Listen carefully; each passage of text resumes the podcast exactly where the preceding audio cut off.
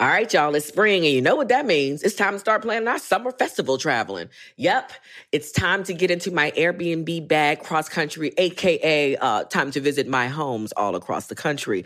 And you know what I never think about? Why not list my own spot on Airbnb and host some folks at my house? I mean, my house is cute. Yes, let's make money while we're spending money. Just trying to help you out, man, because your home might be worth more than you think. Find out how much at airbnb.com/host. Tired of not being able to get a hold of anyone when you have questions about your credit card? With 24/7 U.S.-based live customer service from Discover, everyone has the option to talk to a real person anytime, day or night. Yes, you heard that right. You can talk to a human on the Discover customer service team anytime.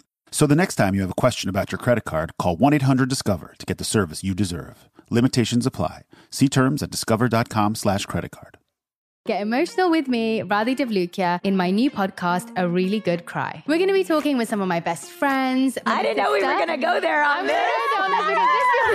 People that I admire. When we say listen to your body, really tune in to what's going on. Authors of books that have changed my life. Now you're talking about sympathy, right, which is different than empathy, right? Never forget, it's okay to cry as long as you make it a really good one. Listen to A Really Good Cry with Radhi Devlukia on the iHeartRadio app, Apple Podcasts, or wherever you get your podcasts.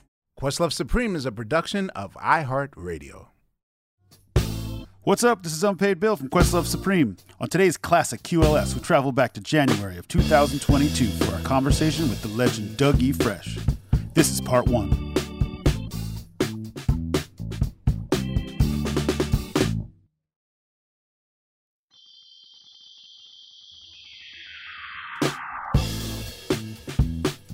Shall we start it? Yeah. So mad we can't do roll call. God, dog, this is such a roll call episode. It's weird. Are you rolling, Amir, sir? Yep, Amir, I'm rolling now. I will think of a solution so we can get back to roll call. Audio movers. Can you work on? I actually thought of one today. Like we can just do our own verse by ourselves. Like we can say the yeah and the Supreme is ourselves. But the whole thing is the reaction to what the other person said. Yeah, exactly. And then our guest wants to hear ours so they can kind of get an idea sometimes. Well, okay, I'll think of something. I got a good idea. We go back into a studio in person with people, and we do our roll calls there. No, I'm good on that. Fonte don't want that. All right, I'm good on that. Fonte, you can always be, even if we're live all together in a studio with a guest. Patch me in. Yeah, we just patch you in. I'm with it. We can do it. Can we make Fonte like Max Headroom though? Like he's just like on a TV, you can just see his head. Can I start the show, please? Okay. Anyway. Oh, no small talk? Okay. Ladies and gentlemen. Oh, that was the small talk. Ladies and gentlemen, welcome to another episode of Questlove Supreme. I'm your host, Questlove, and the Supreme team is with me, strong. All five of you, or four of you. I still don't know the proper number. Anyway, Unpaid Bill, congratulations. Thanks. Yes, friend. I think you're you're doing big things in your life right now. What you got going on? Thanksgiving, Grammys, movies. Okay. That's it. Good. That's all you can ask for in life. Hey man, I don't as many jobs as you do. I'm good. How's life with you, sir? Life is good, brother. I'm good. Still dropping. I kind of at the point where you were at, where I kind of hit a plateau in my joint. Right. So I'm down probably like 30. Right now I'm down probably like 37, you know what I mean? And so I've been just switch it up a little bit. And I'm going to start going meatless maybe like 1 or 2 days a week just to try, you know, see what's what. So we switching it up a little bit. Well, I'm about to let you know this, I got dandelion, garlic, spinach, and cucumber. So hopefully this will do the trick and get me off that plateau. I was just going to eat some sweet potatoes, but yeah, I'm going to drink less whiskey. That'll do it. Yeah, alcohol will put it on you. Laia, how are you? I'm good. Still got the 3 jobs. Moving down to where the black folks live in LA. Real excited. Oh yeah, you got a new apartment. Talk about it. Yeah. I'm going down. Moving down. This is a new apartment you're in right now. Yeah, no, this is my mama house. But okay. In LA, I got me a nice spot. So now my parents got another bed to sleep in. I ain't got to sleep on the couch, and I'm down with the black folks. Where do black people live in LA? Just let our listeners know. If they're lucky, they live in South LA, Inglewood. You know, I'm living in Leimert by the drum circle and whatnot, which is kind of like really dope. Oh, it's been highly gentrified right now because that's where the stadium is, and they're putting in the train. So LA is really expansion gentrification on level 3. The football stadium. Yeah, it's SoCal. Yeah, I went there to see the last Rolling Stones LA show. Yeah, I hear it's nice. I didn't realize they dropped that joint like right in the middle of the hood. Yeah, right in Inglewood. Like, the second you step off the pavement, you're definitely in Inglewood. Yes, don't you love it? As long as the people can afford to stay. Yeah. Yeah. It's right in the middle of it. Steve, how are you? Yes, I'm good. How are you? Okay. Where am I? How are you? Right. I said, yeah. Oh, I know where you are. Yeah. I'm good. Okay, we just can edit that part out. Let your many followers know that you're good. Yeah, everything's following you, boss man. And congrats on the witch call. We forgot to congratulate you on the Oscar. Well, the Oscars and all that, but then the short film you did for the Jay-Z joint. Yeah, Jay-Z joint. You and Skills. Shout to y'all, man. I need to follow you. Director. Oh, okay. You didn't realize I directed a second film. Like, oh, you know, busy, man. Sometimes when there's a little buzz on you, then people start, and you know, I got a call from Team Hove to settle. Well, the thing was that I knew without something on that level, he would not come to the Rock and Roll Hall of Fame. So I told the staff, let me direct something, and that will lure him to it. Without that, he wouldn't have come. He would have just, you know, phoned in a speech. Well, congrats on both then, getting both things done. All right, this is probably the longest. Wow, we've never gone 4 minutes without even acknowledging our guest right now. We haven't talked in a while. We sorry, guests. We haven't talked in a while. Yeah, it's been a minute. Yeah, we ain't seen each other. Okay, so what I will quickly say about our guest today is if I were compiling a list of the most charismatic figures in hip-hop or maybe in music, I wouldn't hesitate to put this gentleman. This gentleman will probably, and I'm trying to keep the Questlove hyperbole down to a minimum. He's probably, if not in my top 3, maybe he's my number 1 most charismatic figure that I know in hip hop, and the evidence of that for me is, and I'm going beyond hip hop. I'm going to music.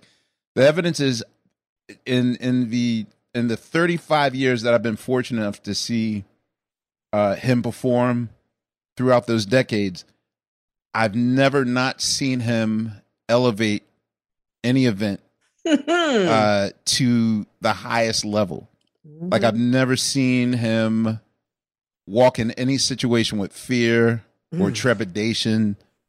And to me, like, you know, I'm a guy who will overthink, like, oh, I can't go out there. I you know, they don't know who I am, whatever. Like, forget generational, forget genre. I've seen him rock with, you know, Prince, Tom Cruise, Heavy D, Chuck Brown, like from every genre. He's the most charismatic. And, you know, Snoop is charismatic. Will Smith's charismatic. I can name a gazillion. Jay-Z's charismatic, but, you know, our guest today is the world's greatest entertainer. Yes, literally. Ladies and gentlemen, our guest today is officially known for the and not for the Ladies and gentlemen, please give it up for Doug E. Fresh on Questlove Supreme. Yes. Flowers. Wow. Hey, let me tell you, it is an honor. It is an honor. And I appreciate y'all giving me, or rather having such a long delay on the introduction, because I felt like I got caught up with all of y'all too. And I felt like it was a family conversation, and I was able to hear it close up in person, you know? So yeah, thank you. And thank you for having me on your show, Quest. I appreciate it. With you. The Supreme Team, and that name Supreme Team. Oh, I already know. Oh, in hip hop, for y'all to use that name is a very powerful thing, because back on WHBI, it was the world famous Supreme Team show. Mm-hmm. Peace, Allah, and justice. Yes. And right. I heard those tapes. Yes. That's right. I know you did. That's why, look, you are the ultimate collector. So I know that when I mention something like that, you would you either know it or you would appreciate it. You know, absolutely. So I appreciate you, and I appreciate you having me on your show. Thank you. You know what? I think even though I'm going to start before that, I do believe that you are indeed. I didn't think about till today. You are indeed the first beatboxer the world has seen, because I believe that your cameo in Beat Street did predate the Fat Boys. So even though, you know, a lot of the world credits Buffy, rest in peace to Buffy, as the first beatboxer they ever seen, if we really look at the timeline for all of us hip-hop heads that saw Beat Street in 1983, the Disco 3 Fat Boys didn't come out until 1984. So technically, and it's weird, I don't think at the time, and I remember the Christmas rap from Beat Street, I think at the time you might have been so effortless in doing what you were doing. I don't think it even registered to us that you were doing drums with your mouth. Right. You know what I mean? Right. And it was a funny scene. It was us trying to make people kind of laugh and feel good. But it's deep that you picked that up, because I actually did the movie at the time, because there was a scout who went up to Savoy Manor, and I was performing on that show with the Crash Crew, Mastodon, and the Deaf Committee. And I believe at that I don't think the Force MCs was on that show at the time, but I performed there, and then she gave me a card. And when she gave me a card, it said Beat Street on it. She said, "Do you want to be in a movie? Because what you're doing would be unbelievable to see in a movie." And I'm going to tell you some information. So I went there, and he started to see what I do. And he was like, "I don't care what I got to do. I got to get you in this movie." Now, originally, Run DMC was supposed to be in Beat Street. What? And that's what I'm telling you. I think you know, I'm going to give you the pieces that I know you like. Oh, yeah, let it go. You like this kind of stuff. I know you like this. This is all we live for. This is all we live for. Yeah, I know. Well, y'all done ran to the right. Y'all done ran in the right store tonight, because this. Let's go. And by the way, and everything is free. Just by the way, just so you know, it's free. Just information. Thank you. It's just free. So you know. So right. So, but this is how it went. I was supposed to do when I was doing Beat Street. Harry Belafonte wanted me to do something where this thing with the beatbox could be showcased.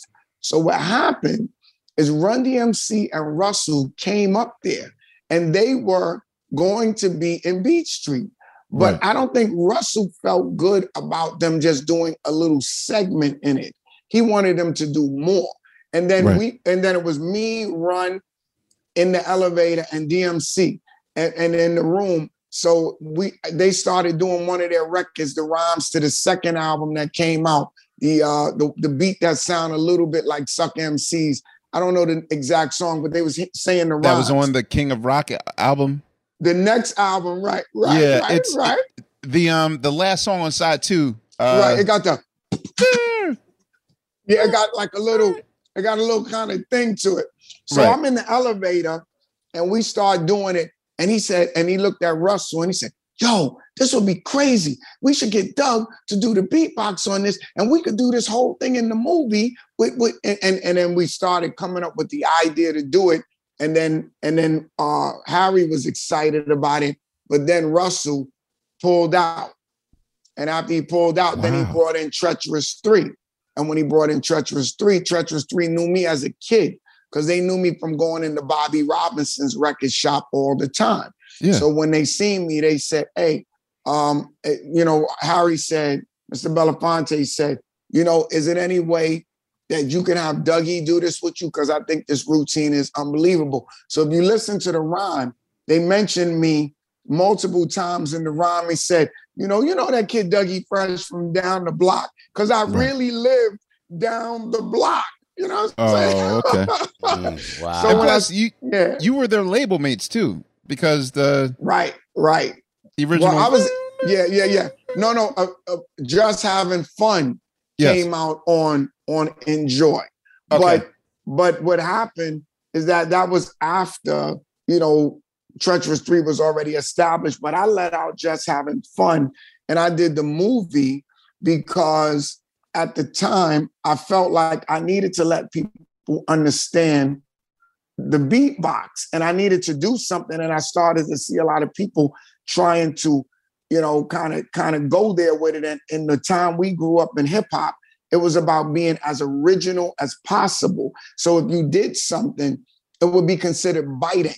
But see, biting was only considered bad because the only way to make hip hop survive and to be pure creatively, it was necessary for you to feel that kind of pressure. So if somebody say you're a biter, that was kind of like the worst thing that you can ever be called in your life. You know what I mean? It was crazy. I see. Well, okay. And the beatbox was made up in 80. I introduced it in 82. But I made it up in 81. See, because I started in 81 at Harlem World. That's where I started. And when I made it because I used to play the trumpet. And when I played the trumpet, there was a teacher in my class named Brother Lee. Okay. I went to IS 201. And Brother Lee was in there and he said, "What do you want to play?" And I pointed to the percussions and the drums. He said, "Well, you can't play that yet. You got to play the trumpet." I said, "Well, why you ask me, Brother Lee? I mean, come on, baby, damn." And he said, "I understand." He said, "But I want you to play the trumpet." So I took the trumpet home every day. And when I took the trumpet home, I would practice it, take the mouthpiece, boil it, do the whole thing, do all of the exercises. And then one day when I came back to school, Brother Lee was gone because they cut all the music programs in school. So I gave them the trumpet back and I was still walking home. And when I was walking home, I would pass by the mom and pop record shops. So at that time, Grandmaster Flash had out. It was a Friday night. Everybody was breaking the highs. And super I would rapping. Always hear, right, there you go. And I would always hear the bass line. And when I would hear the bass line, then all of a sudden I hear all of these other things. So I would walk back and forth and I would just kind of try to keep adding more and more and more ideas to the beat, to the point that I had maybe 7, 8, 9 things going on at the same time. I'm up there going, and I'm going crazy now, but I'm not thinking about it, right? I'm telling you, this is a true story. I'm not thinking about it. So then I go to Barry's house where we used to practice because Barry me B. and Will, Barry B. B is right. That's right. That's right. We go over there and practice because that was the practice house. Long story short, I'm in there doing the beatbox and I think I was doing Impeach the President because it was like, right? And I'm doing Impeach the President.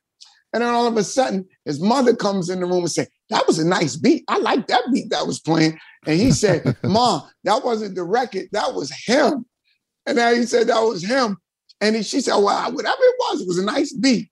And then he turned around and looked at me and said, "Yo, you know what? You should do that in the big park tomorrow." Because Mike and Dave was throwing jams out in the big park. He said, "Yo, you should call it the Human Beatbox." I said, "I'm not going to do that. That's crazy. I'm not doing that. You're trying to make me look crazy." He said, "I'm telling you, yo, what you just did was crazy." So then I went out to the big park. And when I did it, everybody lost their mind. And that was the beginning of the beatbox. And that was 1981? That was 1981? 82. Okay, 82. What borough did you premiere that in? I premiered it in Harlem. And then after, which was a fascinating piece that I think you'll appreciate too, is that Curtis Blow came out with 125th Street, The People and the Concrete. And it was on, you're right, I know it. So what happened, craziest story, I was doing the beatbox. I was on flyers with the Cold Crush, Busy Bee, with the Funky Four, with Fantastic, with Treacherous Three, Fearless. Like I'm rolling now. So now what happened is Curtis Blow was outside, and this was the first time Harlem Week had somebody up. Curtis Blow was the first hip hop artist to perform at Harlem Week. Before that, it was never no hip hop. So when Curtis Blow was there, they forgot to give him turntables because it wasn't normal. Right. So I'm walking down the street. When I'm walking down the street, they see me. Yo, that's Doug E. Fresh right there. Yo, Dougie, come over here. And Curtis said to me, he said, Dougie, is it possible for you to get on and do the beatbox for me? Because I have no turntables. The band, there's no band. The band only know how to play for whoever's getting on next. Right. There's no CD. There was no cassette. There was nothing. And I was standing there. I was like, this is crazy. Curtis Blow is asking me to get on with him. Are you crazy? I was like, Mr. Blow, no problem, sir. I'm ready to do that if you need me. Right. So then I got on. And when I got on, Frankie Crocker was on BLS. And this is when Harlem Week was big. So it was probably like 15,000 people outside. I got on and I did the beatbox. And that was the first time Curtis Blow heard the beatbox. And that was way before the Fat Boys. Okay. See, I did. See, that's why I'm giving you that piece. I get it.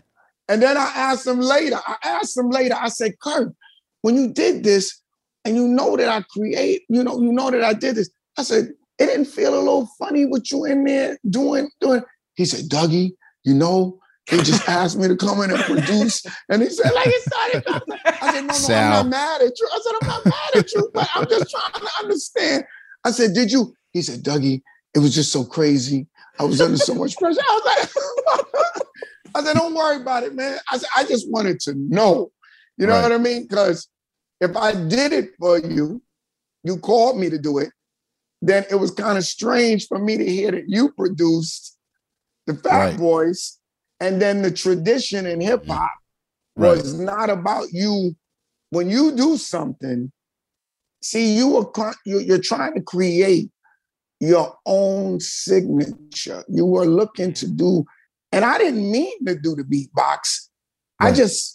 It found me. But there had to be a life lesson in that, though, Doug. Don't you feel like at the end of the day, since you were so young and that happened to you, you feel like in retrospect, was there some type of life lesson in that? Yeah, you know what's interesting with the life lesson? Mm-hmm. I always feel this way, and this is the truth. I say to myself, if the music program was never cut at IS-201 and Brother Lee was no longer there, would I have created the beatbox? I don't know. And then on top of that, what's really fascinating is Brother Lee, later on I found out, is Malcolm Lee's father. Wow. And on top of that, Brother Lee is also a jazz musician whose brother is Spike Lee. Yes, I knew you were. Billy's brother. Yes. Billy was your teacher? No, his brother, right? His brother. Oh, his brother. Yes, right. Malcolm Lee's father was my music teacher. And then guess what? Mm-hmm. When I made my records and I came out, I found out. I said, I got to talk to Brother Lee. And I'm going to ask you about that guitar, though. What was you going to say? Well about the trumpet. About the trumpet. Yeah, about the trumpet. I'm sorry, about the trumpet. Yeah, the trumpet. Right. I said, Brother Lee, I'm getting ready to perform at Madison Square Garden. I said, I want you to know that I made up this thing called the beatbox. And I made it up because of you having me play the trumpet. And I said, you know, I want you to perform with me at the Garden. He said, Dougie, I'm so proud of you. He said, but man, I don't know if I can handle performing at the Garden. He was a jazz musician. He said, that might be too much for me. I said, well, I just want you to know that what you did and what happened from the way all of these things landed, turn this thing into something that in hip hop we call the fifth element. And I just want you to know that you are the reason, or one of the reasons, how this thing became what it is. And it was the deepest thing in the world. And then I wound up working with his son, Malcolm, on Girl Trip. And and it's fascinating how these all of this ties That's together. So dope, man. Yeah. I have a theory, especially in hip hop. Those who pioneer, those who go first, really never get the glory. Those who go second always get the shine. So, right. Yes, I think in this case, because we technically think of you as the second, you also improved on beatboxing. Even though you were the first, right? And even though you came out with a single, the original human beatbox, whatever, right? I still say that, you know, it's a good thing you came second, because I don't know why, but it's just like, you know, Marley Marl started the noise thing, but then the Bomb Squad came in and really started the noise thing. You know, they weren't there. Right. Beasties, first white rappers, and yeah, they had success, but Eminem really, like, whoever does it second in hip hop always capitalizes it better. All right, y'all. You know what season it is. 'Tis the season for spring breaking and planning our summer travel. And if you're like me, you're already in your Airbnb app trying to find which spot is right for you. Now listen, while I'm looking to spend all this money, what I'm not doing is thinking about making money with Airbnb. See, you got to change your mind state. Make the money while you're spending the money. How, you say, Laia, do I make the money? Well, you host at your house. And I know what you're thinking. I mean, my whole house? Well, no, you don't have to do your whole house. I mean, you could do a room or, you know, do the whole house. So make some money while you're spending some money this summer. I'm trying to tell you, your home might be worth more than you think. Find out how much at airbnb.com/host. Tired of not being able to get a hold of anyone when you have questions about your credit card? With 24/7 U.S.-based live customer service from Discover, everyone has the option to talk to a real person anytime, day or night. Yes, you heard that right.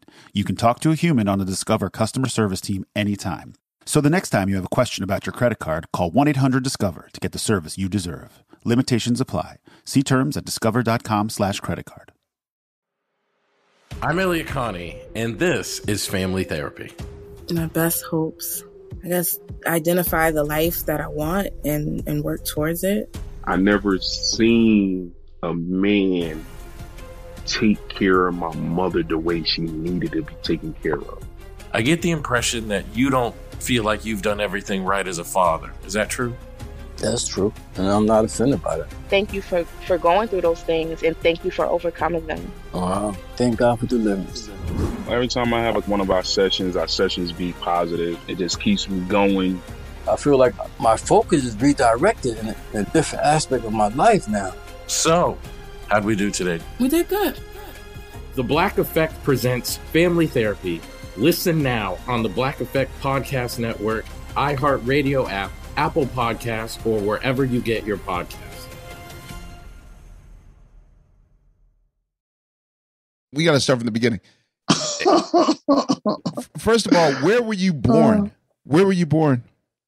I was born here in the U.S., but as a kid, I was taken back and forth to Barbados. So it's kind of like you would consider it kind of like a dual citizenship, right, in a kind of a way, mm-hmm, you know, because as a kid, that's how my parents kind of moved. And then my grandfather's from Trinidad and my grandma's from Barbados. So they was kind of they didn't know whether I should stay in Barbados or should I be in. So then I'll ask you then, when people are asking you about the origins of hip hop, and being as though a lot of the first generation of that culture came from the islands, what is your true belief on where hip hop was born? Is it the Bronx, or do we have to say that technically, you know, the composites of all the residents of the islands, that's where it was born? And what are you seeing on these islands that lead you? Because something's happening there that's bringing it to America. So, right. It's a very interesting question. Well, my sister introduced me to hip hop here in the U.S., but my family was so diverse in their music selection that it made it easy for me to take soca, reggae, and go-go and R&B and all of these other musics, and it was just one of these things where you're influenced by all of these things, but in the form of hip hop in the way that I learned it, because I am the first child of the first generation in hip hop, meaning that I am the beginning of like all of these people that came before me. I learned from DJ Hollywood. So my sister came home and said, there's this guy named DJ Hollywood who's rapping. I said, let me hear what he say. She said, he go ring-a-ding-a-ding, da-dong-da-dong-dong, da-dang, da-dang, dang, da-ding, da-dong-dong, to the hip, hop, shwop, the bop, before anything I've ever heard. And when she told me, say it again, and I'm trying to catch it. Then my brother brought in a tape with Grandmaster Flash and the Furious Five. And when he brought these pieces in, and then my family lived in the Bronx and also in Harlem. So the point I'm making is that in the form that I learned hip hop here, meaning like, I think the influence goes back way further than we really understand. Mm-hmm. But the pieces that I learned from watching Hollywood, watching Love Bug Starsky, being able to sit on the side of the stage at Harlem World when Busy D battled Kumo D, being there in the contest. I was in that contest in 81. Right. Mm-hmm. So we were taking all of these elements as far as like, where did it originate? It originated in Harlem. It originated in the Bronx. It originated in Brooklyn. There was movements going on all over. Do you guys attribute, since we have some historians here, I'm curious, I'm like, do you attribute any of this to like scatting and at all? Or do you just go straight to the? Well, that's why I'm saying on the levels, because see, if you're looking at it on the levels that I'm talking about, you could say Calypso and Soca are original storytellers. You could say Yellow Man and Nicodemus, and you can go back even further than that, but just use them as a blueprint. I'm getting married in the morning. You know, like all of these different pieces is what made up what we do. And then even, and this is my experience, you know, that I seen all of these elements come together, and they were influencing me whenever I would go to a certain borough. In the Bronx, I would get a particular kind of hip hop. When I'm in Harlem, I watch Hollywood burn the Apollo down. See, Hollywood is the architect of crowd participation. And I learned the skill directly from him. So I know things about it that nobody, you will never know this because it doesn't exist. And he had it, he gave it to me, and I understand the dynamics of it that like maybe another kid might not, like Fat Man Scoop grew up watching me. Right. So he understands some of the dynamics of it. So what I'm saying is that it just kept evolving because everybody was doing it in their own experience. So I can only respond to the experience that I had, but I was in all of the boroughs, most of the boroughs, studying it, you know? Okay, so that leads me to what I said at the top of the show, which is the thing that I admire and the thing that I want to learn from you the most. Tariq actually learned this from you. You have a way of commanding the crowd that's not forced, because usually in hip-hop, people have to... at least the modus operandi, the modus operandi rule is basically like come at full 12,000% yelling and like the idea of what you imagine like Freddie Fox to be like, chew off the microphone, but you. Okay, so the thing that made me pay attention to your crowd control. And the thing is like the one level that I lack in my life journey is the ability to really communicate in a way that I'm not in my head.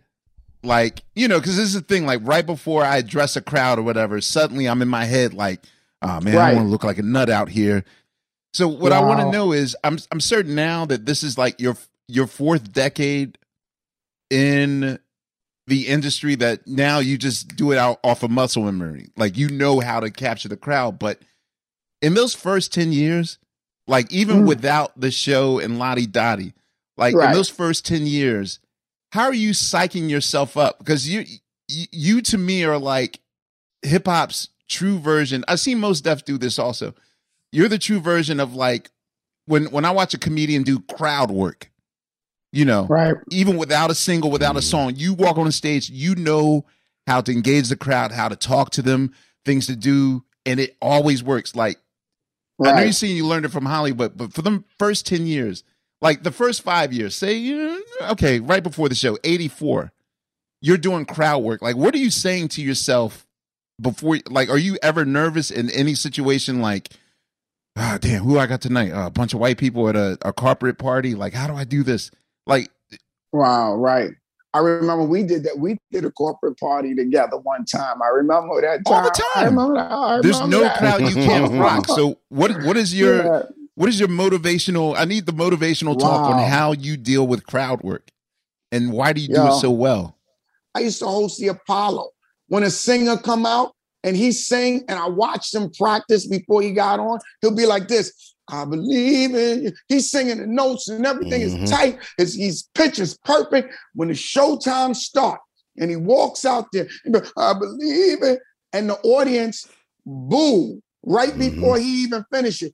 It's because they feel the frequency of fear. And when they smell it and they feel it, they automatically get out of here, man. Yo, we ain't here for you don't believe it. You don't believe it. So why should we believe it? Right. Get out. Yo, who's next? Now, if it's a little kid, it's fascinating. Little kid get up there and he'll be like, I believe. They'll be like, all right, come on, shorty, you're going to do it. Let's go. Yeah, yeah. It's encouragement because he's a younger kid. You see what I'm saying? And they don't want to boo him because they want to build him up to become as great as they see him having the confidence to at least get up on that stage.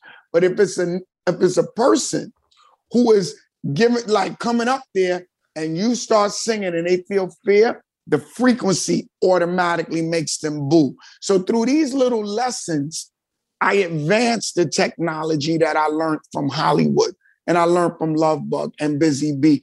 And I was able to change. I guess, like you said, I played with it so much that I don't even think about the frequency. I feel the frequency and I just respond to the frequency, or I make the frequency what I want it to be. What you want it to be. Right. And I bring you to that frequency. You see what I'm saying? It's interesting. Can you tell us what you feel like in your body as this is going on? Like, are in your body the whole time? Us, how do you talk yourself out of fear? Okay. All right. Or do that. No. Well, for real. All right. So that's a great question. As of this taping, Tariq has left the Tonight Show for 4 months. So thus forcing me in a position where I have to address the audience, something I hate doing. Right. I don't know if it's that I feel Hollywood or feel, you know, like, ladies and gentlemen, welcome to the Root Show. Well, see, that's the part right there. That's the part right there where it goes wrong. See, the fear is because you're doing something and being something that's not as authentic as you. So the key is to be you and to be you as best, like be you and enjoy being you and don't make it like you're trying to fit into something and something replace else. It. Don't replace anything. Just be you. And the energy is so honest that people will feel that frequency and they will accept it and make it what it is. Like the same way, like your conversation now is so real that it's making me respond to you like I'm responding because I can feel what you're saying. And because I feel it, it makes me talk to you like this. And that is the same thing you have to do. And fear comes from you're thinking. Don't think. Feel it and be you. When you think, that's where fear lives. Fear lives in thought.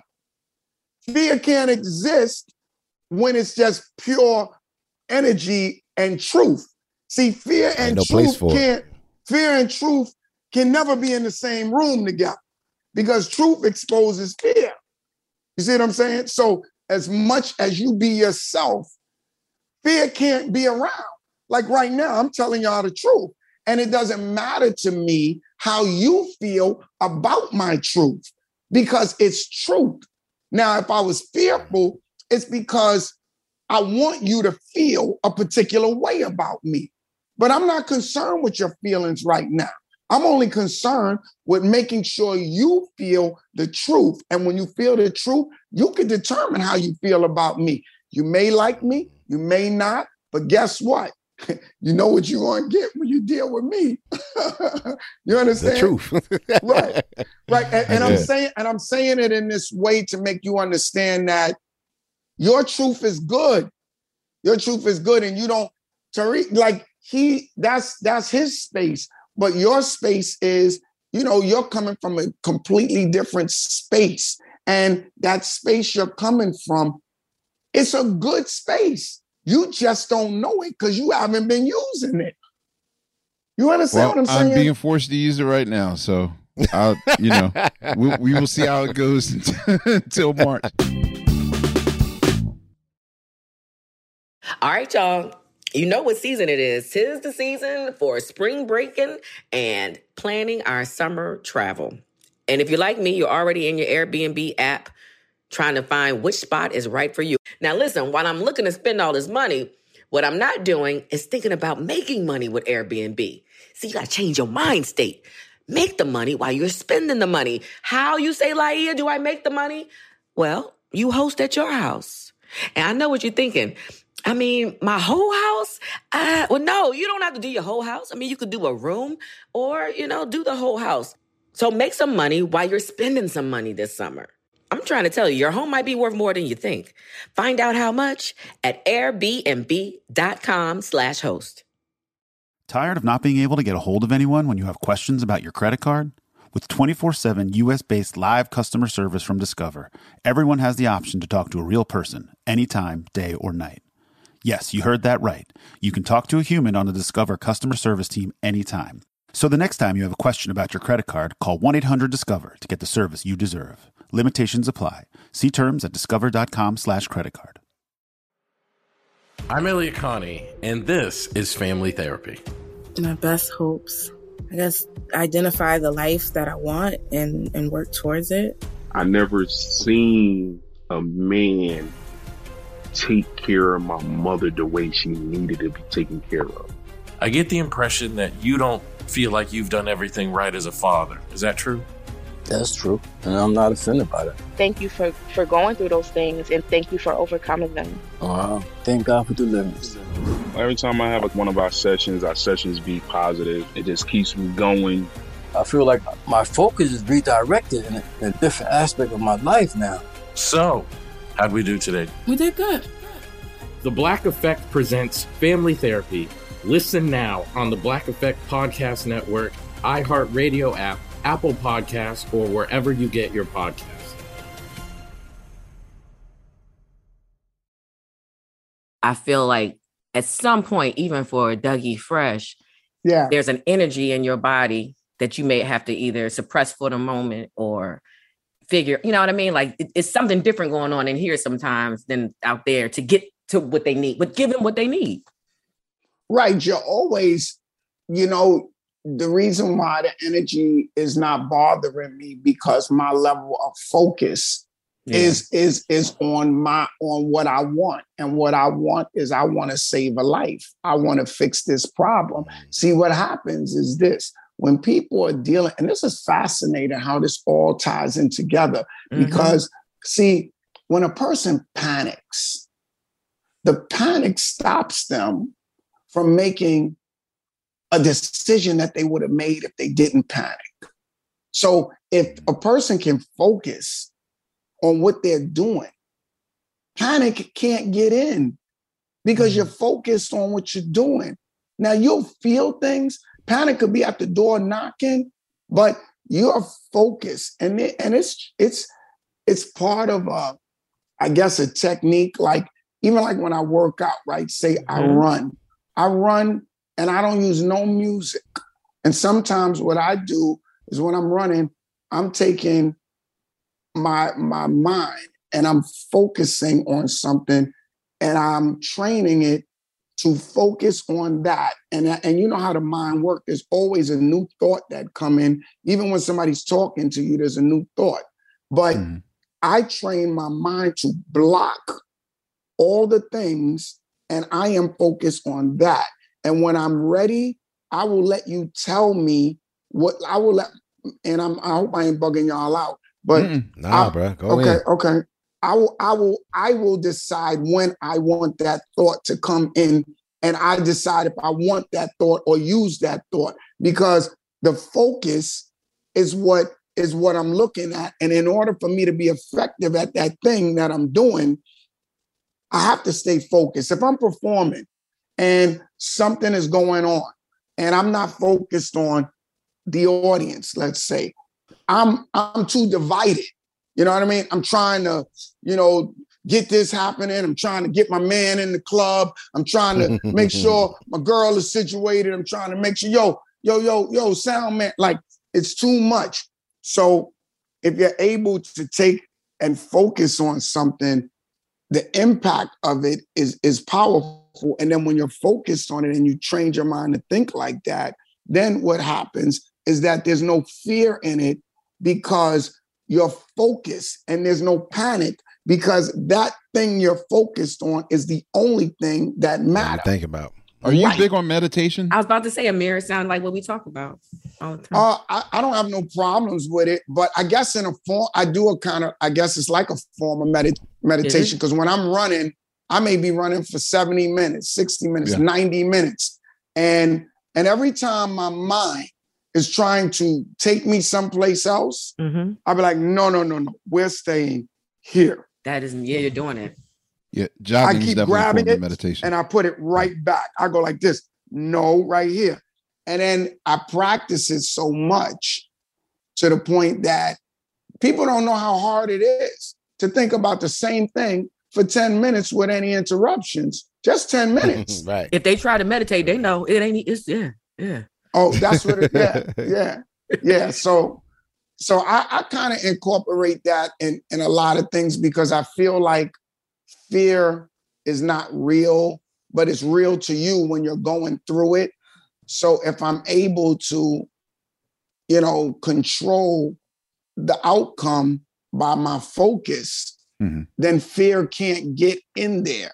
So if I'm dealing with a situation like City College, if I'm dealing with a situation where I see somebody who got shot at a club or a family member, instead of me panicking, I'm focused and I deal with that. And I'm so focused that I'm not allowing nothing to stop me. And anybody that's giving me anything, I can hear when it's something I need.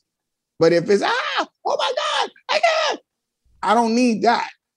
Meaning like if you said, so Doug, I got a ride for so-and-so, I can hear you and I would grab the person and put them in the ride.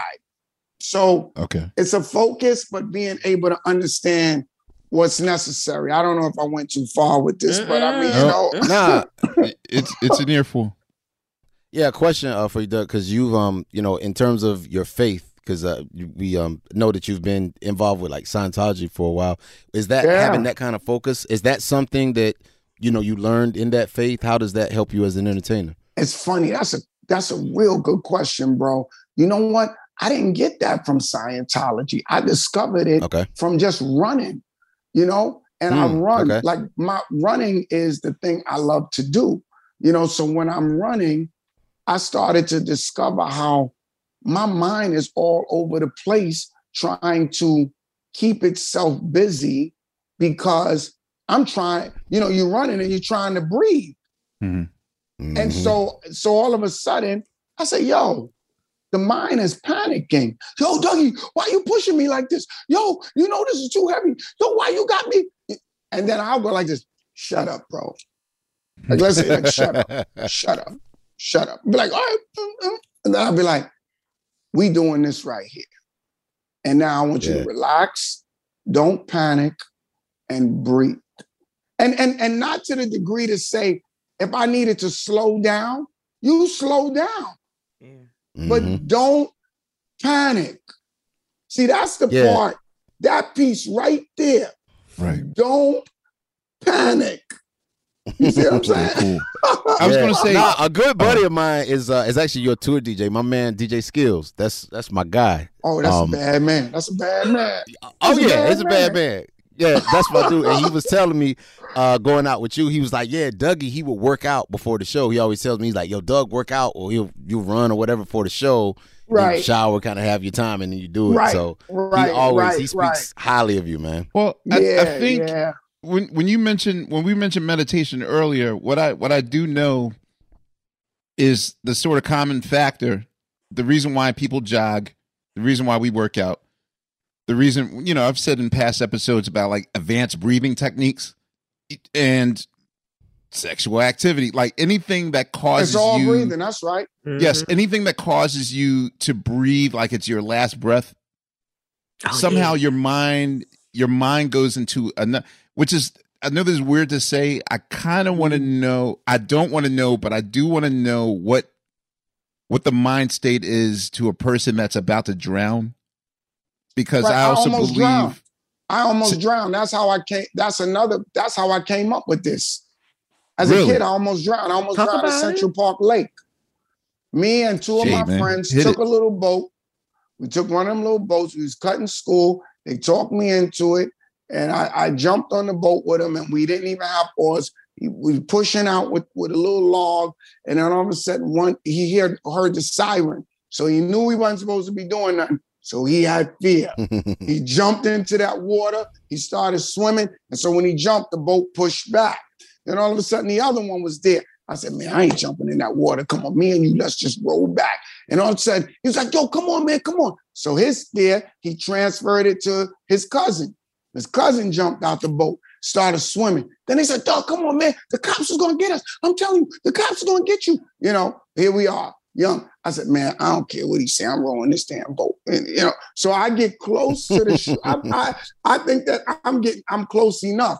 He's panicking. I allowed his fear to get in me. I jumped in the water. I'm doggy paddling. I'm saying this is close enough. I think I'm good. And I put my feet down under me thinking that the ground was there. Oh, no. It wasn't no ground. It wasn't no ground. It wasn't no ground. And I started panicking. There's no ground, Monty. Right. Wow.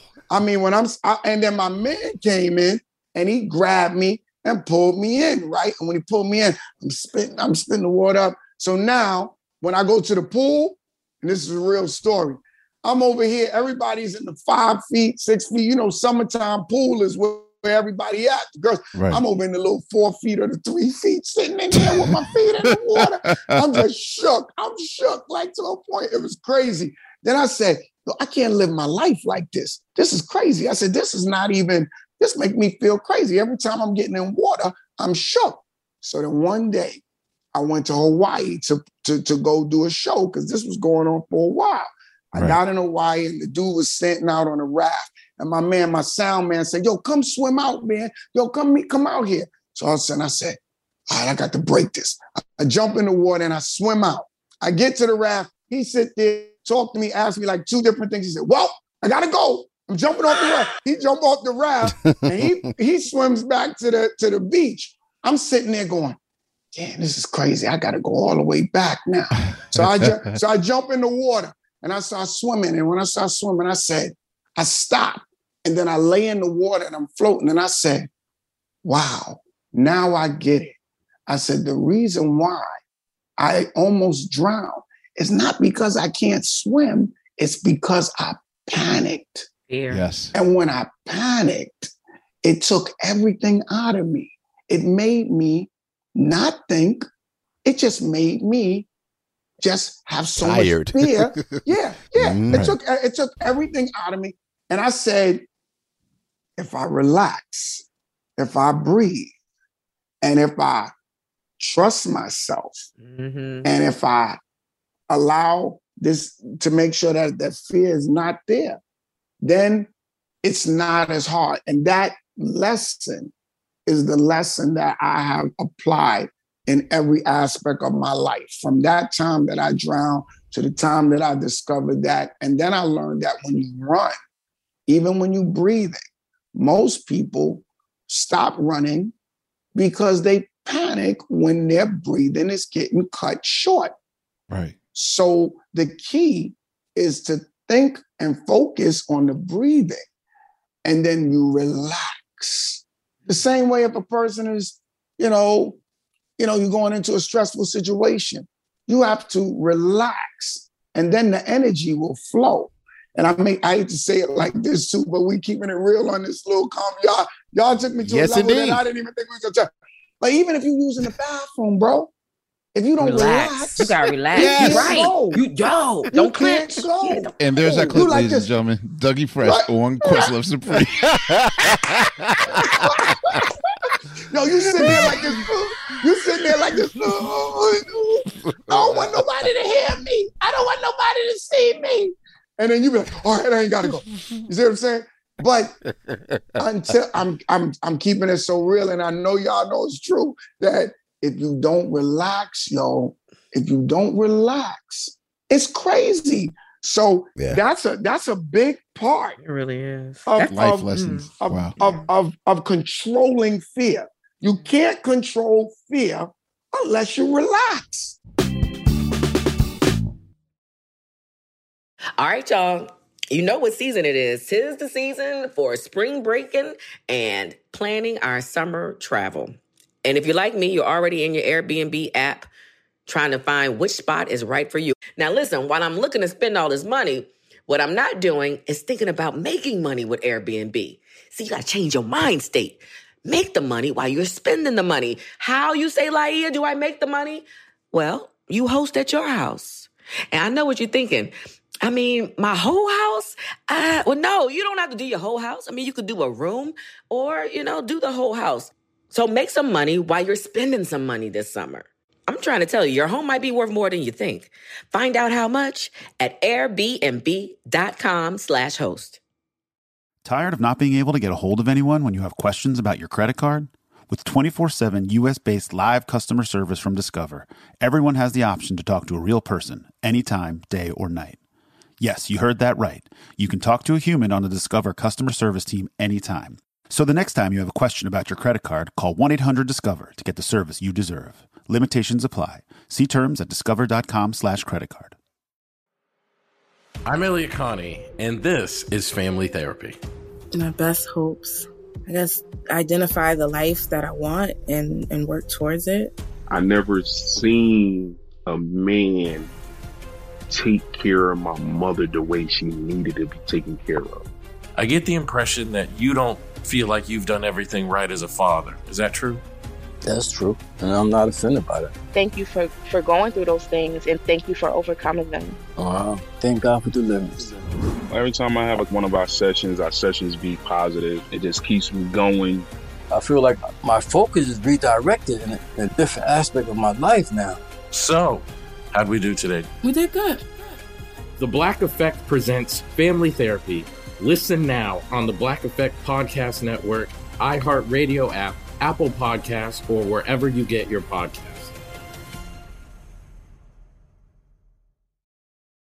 We got to get to the show eventually. He's just growing up right now. But I do have one question. You mentioned a legendary Harlem figure that I don't know anything about besides his record labels. But could you please... Like, we've heard everything about Jersey and Sugar Hill with Sylvia and Bobby. The Robinsons. Yeah. In Jersey. But a lot of people don't know that the Bobby Robinson that runs Enjoy Records is another Bobby Robinson. I know nothing about, and, I'm a fan of the Godfather of Harlem, and Bobby Robinson's character. Oh, he's in this season? Yeah, Bobby Robinson's sort of been a figure in the first and the second season. He owns a local record store, obviously. Oh, okay. I saw the first season. I didn't see it. Me too. Okay. Right. So obviously, I can see you own a record store and then you start your label, yada, yada, yada, woo. But can you talk about Bobby Robinson and what he meant to the community of Harlem, and your dealings with him? What was he like? Bobby Robinson was a very mild-mannered, low-key, community-friendly guy who was not a very big guy, but he was a guy that all of us respected because he had his own record shop. You would go to his record shop. He had the mom and pop record shop, and you would hear everything that came out from the Treacherous Three, from the Fearless, from Cool Cow, from anybody, from Funky Four. And he was the first guy out there doing it. But the problem is that in the community, Bobby Robinson was also known as a guy who did not pay, and he did not pay no rappers. So when I did the deal with him, I got some money up front from him because I knew, based on the history of what he did with the Treacherous. I used to sit in Bobby Robinson record shop and watch Treacherous Three come in there. And L.A. would be like, yo, where Bobby, man? I'm looking for my money, man. I would watch Mo D come in and goes, Bobby in here? Yo, where's he at? And I would watch how people respected Bobby because he was the guy who looked like he knew more than us. We were kids. But it looked like he didn't either explain what was going on, or he was doing things and didn't really come clean on what he was doing. Okay. You understand? Okay, so 1981, and I get a deal with Enjoy Records. How's the deal brokered? Like, what is an okay or fair deal for Enjoy Records? Are you giving me, and you're Bobby Robinson, are you giving me and my crew like $500 to do one side, or like what kind of deal am I striking with you if you're Bobby Robinson? I want to make a rap record. Bobby Robinson is not giving you a deal where you really know what you're gonna get. You might get 10 cents a record, you might get 12 cents a record or 15 cents a record, but he is not sitting down with a lawyer and going through a deal with you. He know you're a hungry young kid who could rap, and he's just trying to put the record out, and he's saying, yo, here, sign this, and we're going to work it out, and there's no way for you to take account to how many records he sold because he's selling them out the trunk or he's passing them around as to mom and pop distribution. Bobby Robinson was a guy that, for me, I watch every hip-hop artist that he had signed, from Grandmaster Flash to Funky Four, to Treacherous Three and Fearless Four. I watch all of them. He had them all, and he never dealt with them in a way that they felt confident that they were going to get compensated for their music. And with me, I just did one single with them, two-sided, because I did Get Fresh Doug on the other side, because I needed to have something out because I seen what was going on in regards to people believing that I might have got it from Fat Boys, which originally was Disco 3. So when I got with him, it was only for strategic purposes. It wasn't, I knew that Bobby Robinson was not a guy that would pay you. And he was not a guy that you could see yourself making money with. So you went with Enjoy just so that you could stop the bleeding of the Fat Boys being the sole creators of the beatbox. Like, I gotta get in the, I get it now. Marketing. Right. So I strategically, I said, if I hit him with the movie, if I hit him with Just Having Fun and Get Fresh up, because remember I said, for all the sounds you beatboxers are doing, all you bit from me, I should be suing. Some say yay where they should be booing. From the time you hear this rhyme, your career is ruined. That's the way I opened it up. You know what I mean? And so once I did that, it was to make people know. And then out in Long Island in 82, I met Biz. And then I would have Biz with me everywhere because Biz was coming to my house. And he was going to the store for my mother.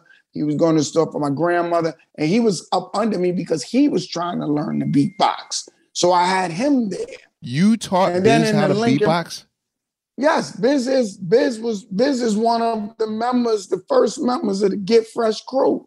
Did not know Biz, this. You forgot to tell us that, Biz. You forgot to tell us that, Biz. Rest in peace. Yeah, that's my brother. I love him. He's on this new album that I just let out. Yeah, the last verse. That was one of our last times together. Wow. And then he's family. You know what I mean? So And then eventually, and then it got a little weird because he's trying to do the beatbox. I'm doing it. And I'm like, yo, Biz, you know, you biting straight up. I can't let you do that, bro. I can't. And then he's like, all right. And then that's when he went to Magic. But I was with Magic first. But Magic was trying to get me to battle everybody. So I didn't like that. I didn't like how Magic were trying to get me to go in there and battle every single person that he had that he didn't like. Because he was getting high at the time, and he wasn't the same Mr. Magic from WHBI. You know what I mean? Doug, one more Enjoy era question that I gotta know about. You know, because I come from a lineage of musicianship. You know, and all respect to Keith LeBlanc and Doug Wimbush of Sugar Hill. You're talking about Pumpkin, baby. But I gotta know about Pumpkin. So for our listeners that don't know, Pumpkin was the, you know, for Keith LeBlanc and Doug Wimbush to be the house band of Sugar Hill Records over at Enjoy Records up in Harlem. Right. The leader was Pumpkin, the drummer. And, you know, if you're a beat head, you know, if you collect records, then his interpolation of Tower Power Squib Cakes was done, I think, even better. You know, I prefer Love Rap by Spoonie G, that break, more than the original break that it should have came from.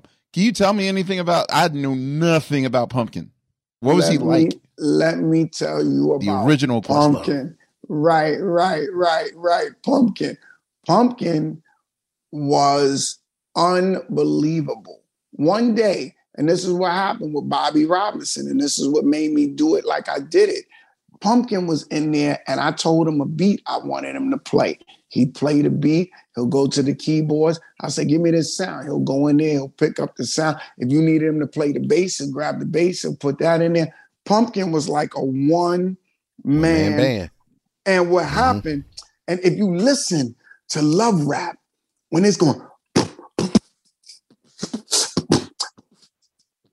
that beat, and then if you hear in the back, you hear the percussions. That's Spoonie G's brother, and his name is Poochie.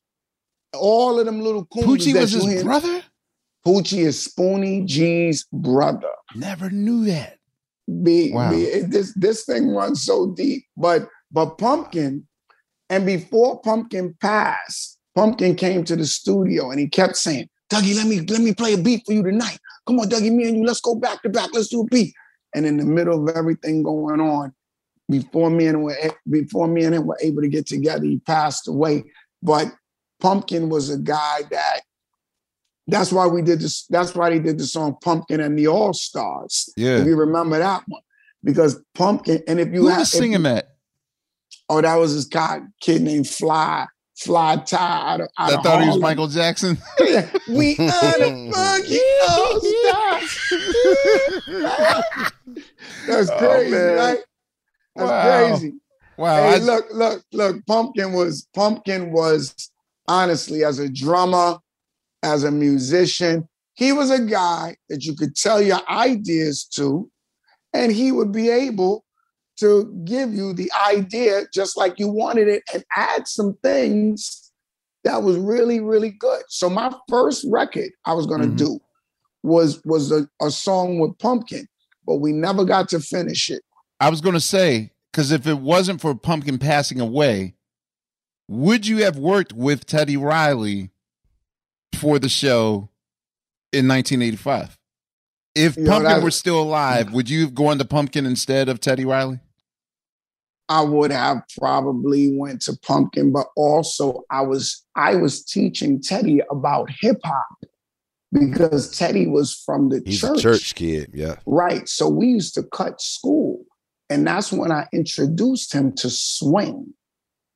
Wow. And that was the beginning of it. Because the drums, you know, let me talk to you as a producer now. Like on the DX or the DMX, the button in the back would determine how much swing that you put into a beat. Right. If I'm going, that's swinging. Run DMC's beat used to be like, not it's more like, right, action. So what I brought was, so That swing. And right. I did it because Greg G from the Disco 4 owed me some money because I did a show for him because he was a promoter on the side. And because he owed me money, he lent all of his equipment to Teddy. And when he lent it to Teddy, he said, yo, man, I ain't got the money right now, but yo, if you want to work on your music and you want to get your joint done, yo, I got the equipment over there at Teddy's house. I said, really? He said, yeah. So I went over there. Teddy had all of his equipment over there. And right over there is when I started to make up the pattern of the show, the drums. And then that's when I hit that shaker. And then that's when, How many tracks were you, like, what equipment made the show? I used the DX drum machine and I used a series of keyboards because my manager was the one in the studio that played everything. Because it's just a complicated story, man. But the truth of the matter is that I know that the show would have never became what it is if I didn't have Teddy there to be able to express my ideas the way that I expressed them.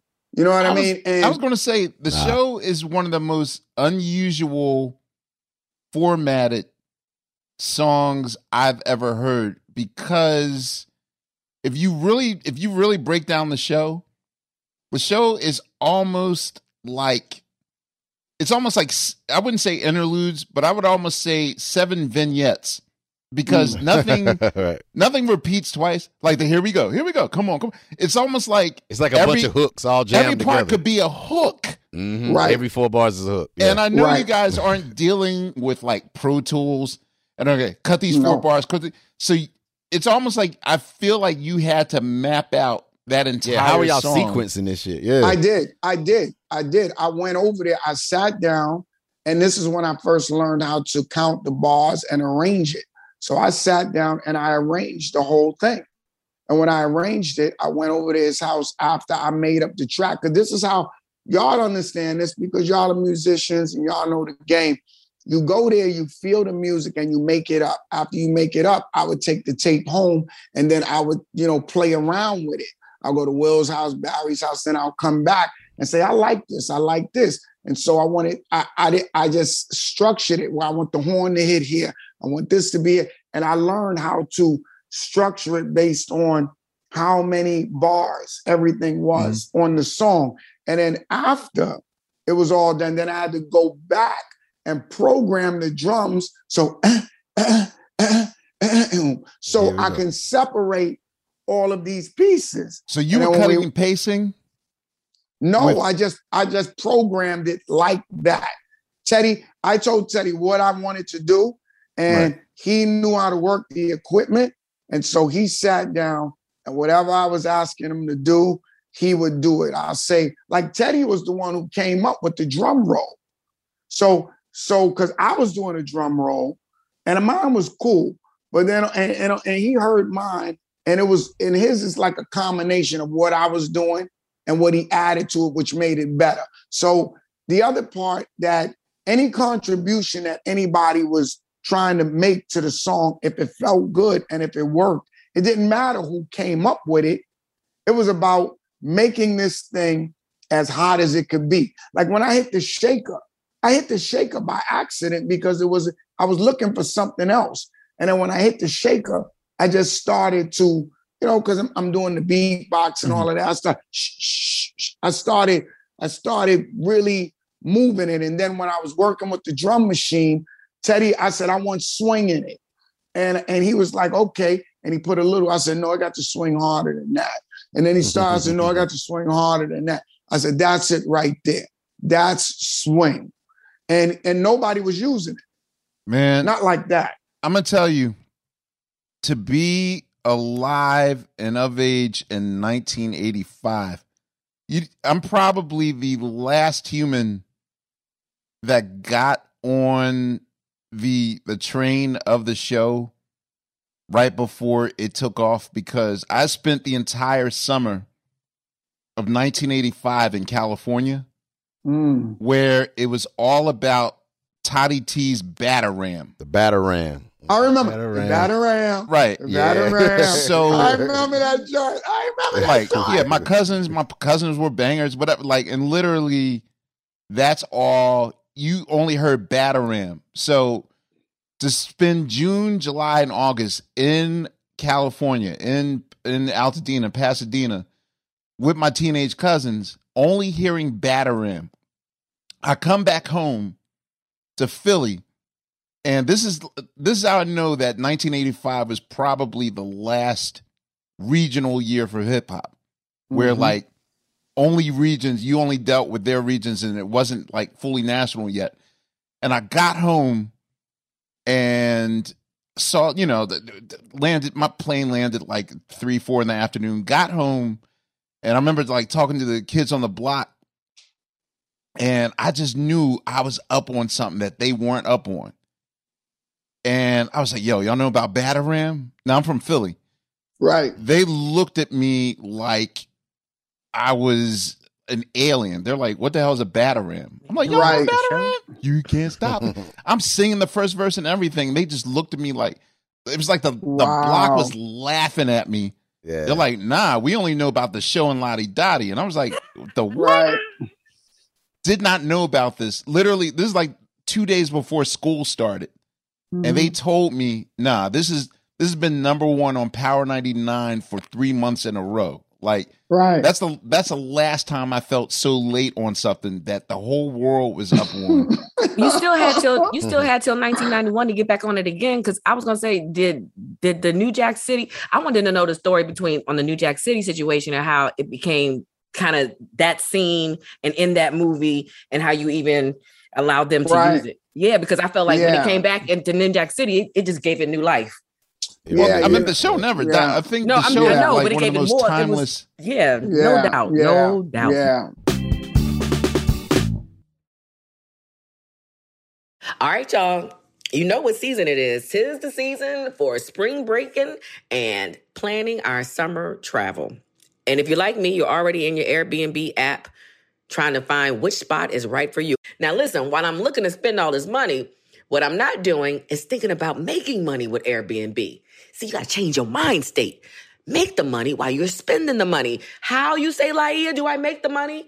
Well, you host at your house. And I know what you're thinking. I mean, my whole house? Well, no, you don't have to do your whole house. I mean, you could do a room or, you know, do the whole house. So make some money while you're spending some money this summer. I'm trying to tell you, your home might be worth more than you think. Find out how much at airbnb.com/host. Tired of not being able to get a hold of anyone when you have questions about your credit card? With 24/7 U.S.-based live customer service from Discover, everyone has the option to talk to a real person anytime, day or night. Yes, you heard that right. You can talk to a human on the Discover customer service team anytime. So the next time you have a question about your credit card, call 1-800-DISCOVER to get the service you deserve. Limitations apply. See terms at discover.com/creditcard. I'm Elliot Connie, and this is Family Therapy. My best hopes, I guess, identify the life that I want and work towards it. I never seen a man take care of my mother the way she needed to be taken care of. I get the impression that you don't feel like you've done everything right as a father. Is that true? That's true. And I'm not offended by that. Thank you for going through those things, and thank you for overcoming them. Wow. Thank God for deliverance. Every time I have one of our sessions be positive. It just keeps me going. I feel like my focus is redirected in a different aspect of my life now. So, how'd we do today? We did good. The Black Effect presents Family Therapy. Listen now on the Black Effect Podcast Network, iHeartRadio app, Apple Podcasts, or wherever you get your podcasts.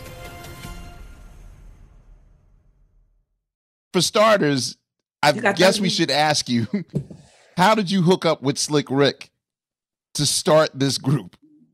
Well, that's an interesting question, because Slick Rick he wasn't Slick Rick. He was Ricky D. Right. He was Ricky D. And he was with his crew that, man, y'all asking some questions, man. The Kangol Crew. Take Kangol Crew, right? Well, yeah, it was the Kangol Crew, but where I seen him, see, the Kangol Crew was in his school. Okay. Where he was doing his thing was up at the Cadet Club in the Bronx. Now, Rick was moving around with different guys trying to get his hip hop thing going on. And there was a guy named Donald D, and there was another dude named June Love. Wait, the Donald D down with the Ice-T? Yeah, Ice-T, the Rhyme Syndicate Donald D? No, this is another guy, and he calls himself now Dandy Don. He's still alive, right? But it was these three guys. Me and Tito was hanging out one night. Tito came by my house from the Fearless Four, and we hung out, and we went uptown, and they had an MC contest. Now, I was known to take a lot of MC contests because my style was basically the new thing with the beatbox. I'm rhyming, it's crowd participation, I'm dancing, it's Harlem, it's a whole nother thing. There's melody. So it was a new dimension of hip hop coming in.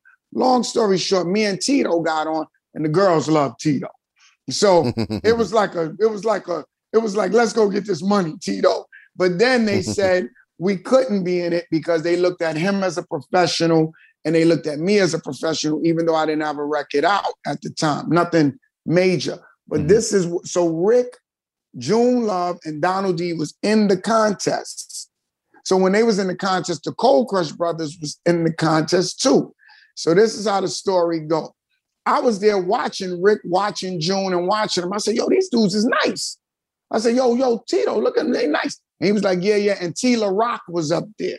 And he's like, yeah, wow. You know, it's yours, you know? Yes, sir. Which, that's a whole nother story. Right, that's a whole nother story. So we up there, and then all of a sudden, say, yo, I heard Rick. And so the rhyme that you're hearing him say on the show was the rhyme that I heard him say in the contest. Okay. And so when he said that rhyme in the contest, I said, yo, the kid is nice. So the kid Donald D was rhyming about a beef patty. And when he bought the beef patty, they burned it and they flipped it on the other side and gave it to him and they tried to hide it. You know what I'm saying? And he wrote a rhyme about the beef patty. I was like, yo, these dudes is ill because I haven't heard nobody rhyme like this, you know? Long story short, June Love was going to team up with Greg Nice. June Love got murdered. So the style that you hear Greg Nice rhyme in is June Love's style.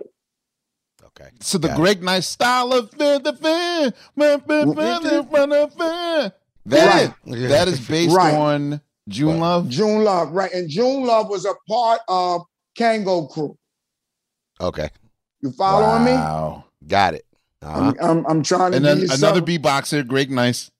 Right, but Greg Nice was also under my guidance because the Fearless Four, he wanted to do the beatbox for the Fearless Four because they wanted something to balance out what they wasn't doing. And because I rhymed, do the beatbox. So Greg Nice was another piece that he was going with Fearless Four. So that's my man, all of that. But I'm just telling you, he started to transition into the June Love style because he was going to do the beatbox for June Love. But when June Love lost his life, Greg basically took the style and then he went forward with it. So while all that was going on, Rick seen me get on, and then I'm doing parties throughout the whole city. So everywhere I go, Rick is like, yo, Doug E. Fresh, man. Yo, you think you could put me on with you? I said, yo, I got to hear you, man. I got to hear all night, you know, see if you're good, whatever. You know, I said, yo, you seem like a cool dude. He said, yeah, man, my name is Ricky D, man. I said, yeah, I seen you downtown, man. That rhyme you said was kind of slick. He said, yeah, man, I'm nice. So I would go all of these different places and I would see him. He would be pressing me. Like everywhere I go, I'm in the door. He's like, yo, Doug, put me on. I get off stage. And then he'll be standing there. He'll be like, yo, I seen you get on, man. Yo, you think we could go back on? You could put me on with you? And I'll be like, I can't do that, man. I just got off. And one day I'm going down the hill in Convent Avenue in Harlem. And I see him on the phone. I don't know how he was on the corner on a phone while I'm walking down the hill. The odds is like 1,000,000,000 to 1. Mm-hmm. I take him over to Will's house. I got this little drum machine, the RX-7, that I got from OC from Fearless Four, one of his DJ, because it was Crazy Eddie and OC. OC was trying to sell me the drum machine. So, you know, you when you was broke, you trying to borrow somebody's drum machine and trying to get as most out of it as you can. And then, right. you know, you got to, you know, they stress you, then you give it back. You know how that was. So Rick came over and I said, yo, Rick, come over to the house, man. And then right then and there is when I said, yo, let me see what you got. So I got on, a couple of other dudes got on. And that was the day that he started Lottie Dottie. And when he said it, wow. he couldn't even finish the rhyme because we was laughing for at least an hour. I mean, it was like, yo, let me tell you something, bro. Rick was so goddamn funny. I'm talking about like he was hilarious. I mean, to the point that we all in there holding our stomach. He can't finish the rhyme. Then all of a sudden, at the end of the rhyme, he say, I told you I was nice. I told you I was nice. Wait, are there any other takes of Lottie Dottie that we've not heard? Because it's just you two. There's a couple. I mean, are there alternative takes of it? Nah. What we did on Wax was when we made that. That was because my manager at the time said, "Yo, why don't y'all do that thing called Lottie Dottie that all the kids are talking about in the street?" Because Lottie Dottie was created in 1984. And what I did is when I heard the rhyme, I said, yo, this rhyme would be crazy if I did the beatbox and I just come in with different words and I change the beat so that it doesn't get boring. And I said, yeah, this will be good. And then all of us, and I said, and then he was excited. I said, and we could take all the rap contests. He was like, yeah, that's what I want. Because he felt that he got jerked when he was at the cadet corps because they didn't win. Right. So he had this big thing on his shoulder saying, I'm taking every contest. So then we started going around in the city, just taking every contest. And then when we did it on record, we took out the second part to Lottie Dottie because we mentioned Vanessa Williams. Vanessa Williams. Oh, yeah. Hold me, let me go until you told me. Wait a minute. Ah, God, this is like the rabbit hole of life. I just got to. Do you have any of those tapes from? Of course. Okay. Of course he come to your crib. Of course. More than the 12-inch. There was again a Philadelphian. There was a dude, my go-to cheesesteak guy. Every Sunday, my go-to cheesesteak guy. I love it. I like.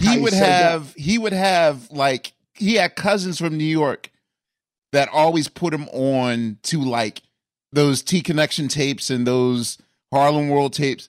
So when I'm Sunday after church, my routine, I get a cheesesteak after church, and he's always playing some live whatever. And one of these Sundays, he had, like, much to my mom's dismay, this is the first time I'm hearing Treat Her Like a Prostitute, the live version. Right. Man, and I snuck back. I was like, Mom, I'm going to get some potato chips. I'll be right back. And I snuck up to him. I said... And I had one of those, like, my mom's, you always record over your mom's tapes or whatever.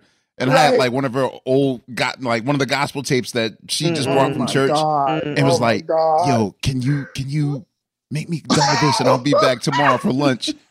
And I lived with, it's a live version of you two just doing your whole routine. And I studied that shit till the tape popped. It popped and I never got it.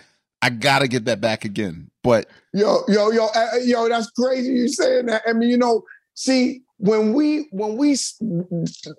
treat them like a prostitute, we were already doing that. And that was going to be the next thing we was going to let out and some other things that we had. Right.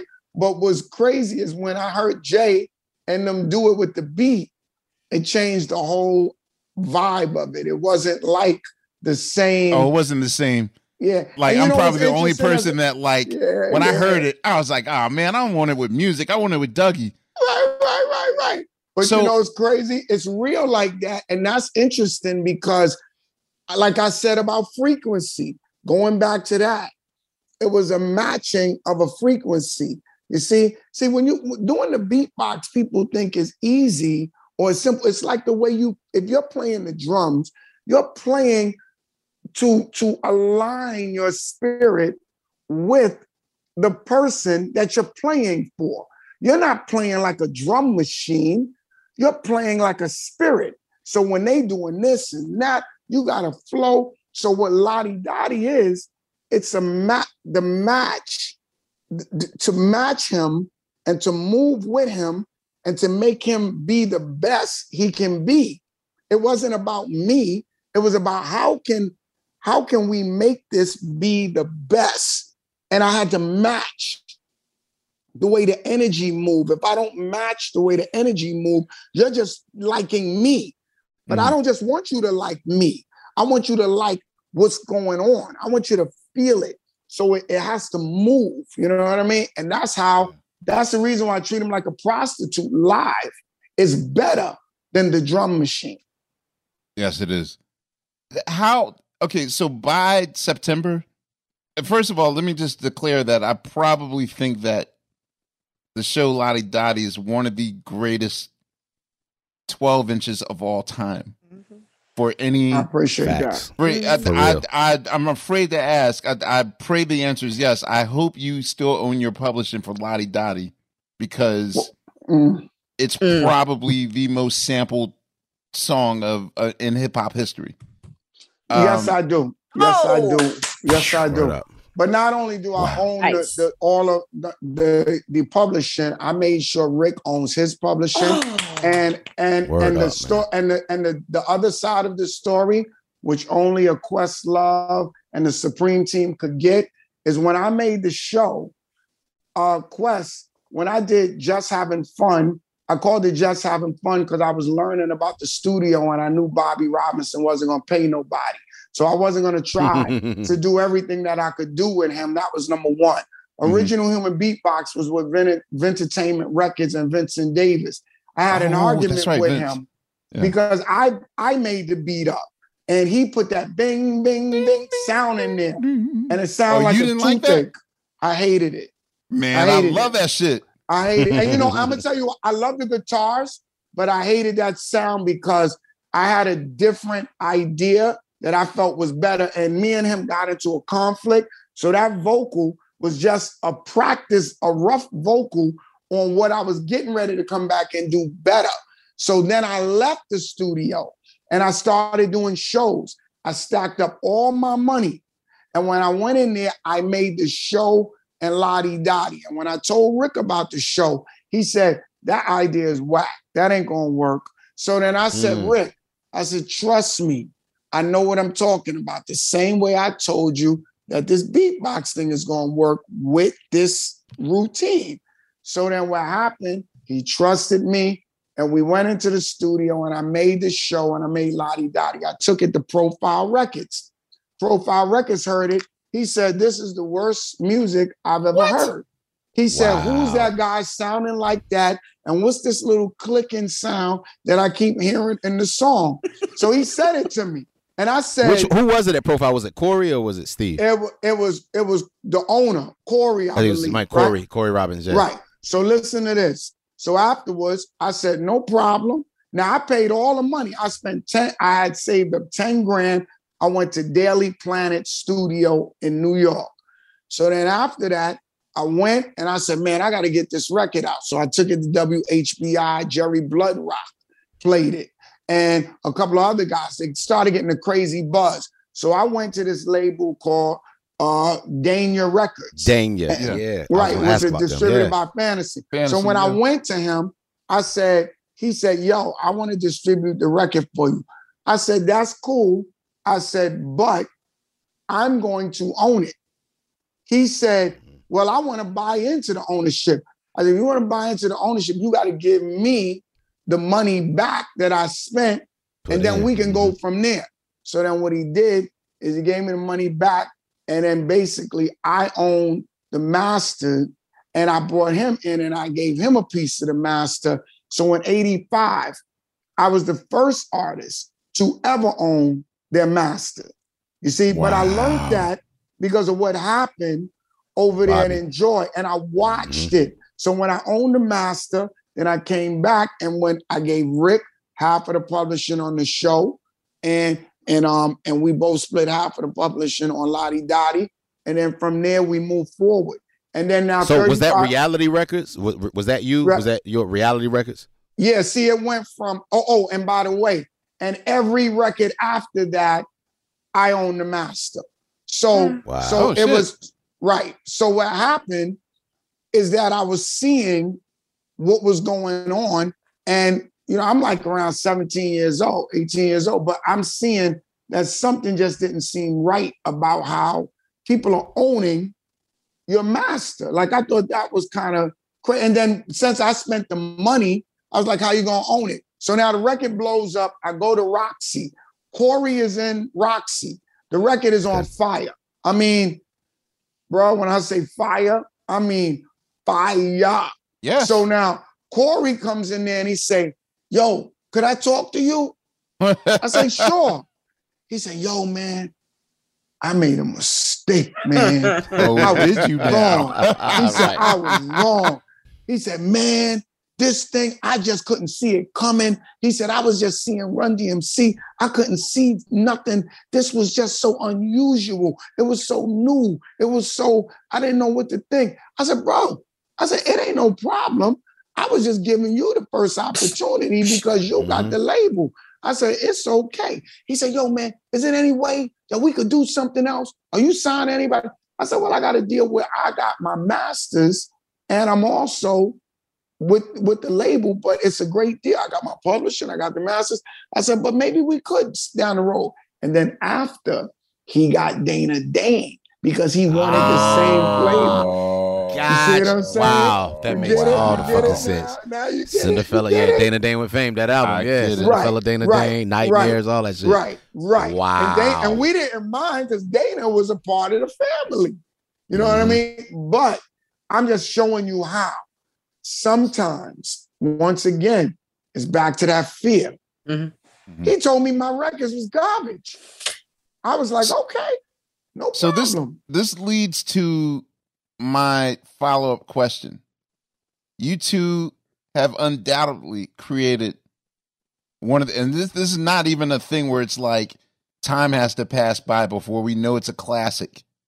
Right. But it's like y'all just hit us with these two singles and then nothing else. Now, of course, with you, like, yes, I realized that Oh My God came out in 86. So you did come up with an album. But why they came back? They did Sitting in My Car. They did come back. They did Sitting in My Car. But like, I did that was like 14 years later. 10 years later, he was going to prison. Yeah. Why? Yeah, no, but even before prison, what was happening with Slick Rick between 1986 and 1989 before he signed to Def Jam? Like, why didn't he capitalize on, you know, the hottest single making ever, you guys a unit? Like, was that just a one-off deal? And okay, Rick, I'll see you later. Nah, what happened is that, to the blame of us both, I felt that, once again, like I said, I was already established in the street. I was moving around. I took Will and Barry and I brought them together. And that was the first time, again, with two DJs DJ together at the same time. There's never been a crew before the Get Fresh crew with two DJs DJed at the same time. Get Fresh crew is the foundation to the Executioners because I had two sets and they playing at the same time, not you get on after me. So I was really always trying to push something new. The beatbox was new. I had my guys there. I brought Rick in here. And what happened with me and Rick was, you know, I felt that he was accusing me of doing something that I didn't do. He was accusing me of not, he felt like I was trying to make all the money or something. And that's not true. I gave him half of the royalty. I gave him half of the publishing. I gave him a really good salary while he was on the road. And also the other DJs, I had a manager, I gave him 20%. The agent, I gave him, you know, the 10% because he was booking the shows. I had all of these different expenses. And everybody had to, you know, get a salary. And on top of that, I put him in on what was already in motion. And I didn't like how we were like this, you know what I'm saying? And then when I started to see how people was getting in his head and people was coming in trying to get into my head, I didn't really like the energy. So I said, I got to pull out of this. And I didn't want no money. I didn't want no producer or no override or no finder's fee. I was like, bro, you go ahead and do what you got to do because the energy is not feeling good no more. And I think we got too much love for one another. For us to, I felt that the magic we was creating is because, once again, he trusted me, I trusted him. And when I felt that there was a violation of him trusting me, it bothered me. And I was young, and I should have just allowed him to express that. But I took it personal, and I just said, yo, you go do your thing. And then when he went over there, Russell sat him on the bench for multiple years. And if we being real, it's because, you know, at that time, he didn't really know what to do with him. And and over there at Def Jam, everybody was happy, but not so happy because we were a little bit of a threat to people because of the dynamics of all of the things that we were bringing together. But I love Rick, so I didn't want nothing but the best for him. And I just felt like, you know, if the energy is not right, it doesn't make sense for us to go any further. Was there any conversation or reach out to you to do anything on the Great Adventures of Slick Rick? Like, did Russ call you and say, yo, will you do something? Or no, they tried to, they didn't call me, but they tried to put me in it, because if you listen to maybe 6 or 7, 8 songs, my voice is throughout the whole album.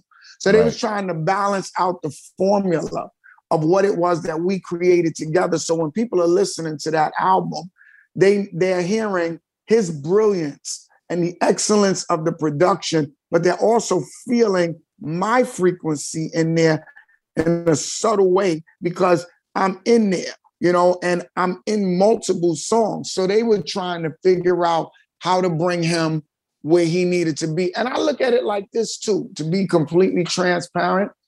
I think that it was necessary because Great Adventures of Slick Rick gave him the platform to express things that I think was important for him to express. And we probably could have figured it out, but I think that would he have been the what I call the greatest storyteller? Could he have been that with me? Mm-hmm. And could I have been the entertainer that I have grown to become? Because maybe it would have been too much force from two different, you know what I'm saying, two different energies, and it would not really have been as great as it could have been. And, you know, I just know that, like, and then when he was about to go to prison, because he knew it was happening, mm-hmm. I went up to New Rochelle, and Vance Wright was up there. And I said, let me hear some of his music, man. And he played something, and I heard Sitting in My Car. And I said, nah, y'all got a drum machine, pull that out. And he was getting ready to do the same thing that he did with Jam Master Jay. I said, let me do it. And then I put it in there. And then I kept the loop in there. And then when he got out of prison, after doing a long, long, rough ride, I was there for him to perform with him when he got out in L.A. And I did that for him to support him. You know what I mean? And then I had the senator go up and, you know, make sure he didn't get deported. And then when the senator became the governor, I brought the governor in because I felt like even though we're not together, we're always together. All right, y'all. I know you want some more, and we got it for you. That was part one of Questlove Supreme's interview with Doug E. Fresh. You ready for part two? All right, stay tuned. It's coming up. Questlove Supreme is a production of iHeartRadio. For more podcasts from iHeartRadio, visit the iHeartRadio app, Apple Podcasts, or wherever you listen to your favorite shows. I'm Diosa. And I'm Mala. We're the creators of Locatora Radio, a radiophonic novela, which is a fancy way of saying a podcast. Welcome to Locatora Radio Season 9, Love at First Listen. This season, we're falling in love with podcasting all over again. With new segments, correspondence, and a new sound. Listen to Locatora Radio as part of the My Cultura Podcast Network, available on the iHeartRadio app, Apple Podcasts, or wherever you get your podcasts. Get emotional with me, Radhi Devlukia, in my new podcast, A Really Good Cry. We're going to be talking with some of my best friends. I didn't know we were going to go there on this. People that I admire. When we say listen to your body, really tune in to what's going on. Authors of books that have changed my life. Now you're talking about sympathy, which is different than empathy, right? Never forget, it's okay to cry as long as you make it a really good one. Listen to A Really Good Cry with Radhi Devlukia on the iHeartRadio app, Apple Podcasts, or wherever you get your podcasts. I'm Tamika D. Mallory. And it's your boy, my son, the General. And we are your hosts of TMI. And catch us every Wednesday on the Black Effect Network, breaking down social and civil rights issues, pop culture, and politics in hopes of pushing our culture forward to make the world a better place for generations to come. Listen to TMI on the Black Effect Podcast Network, iHeartRadio app, Apple Podcasts, or wherever you get your podcasts. That's right.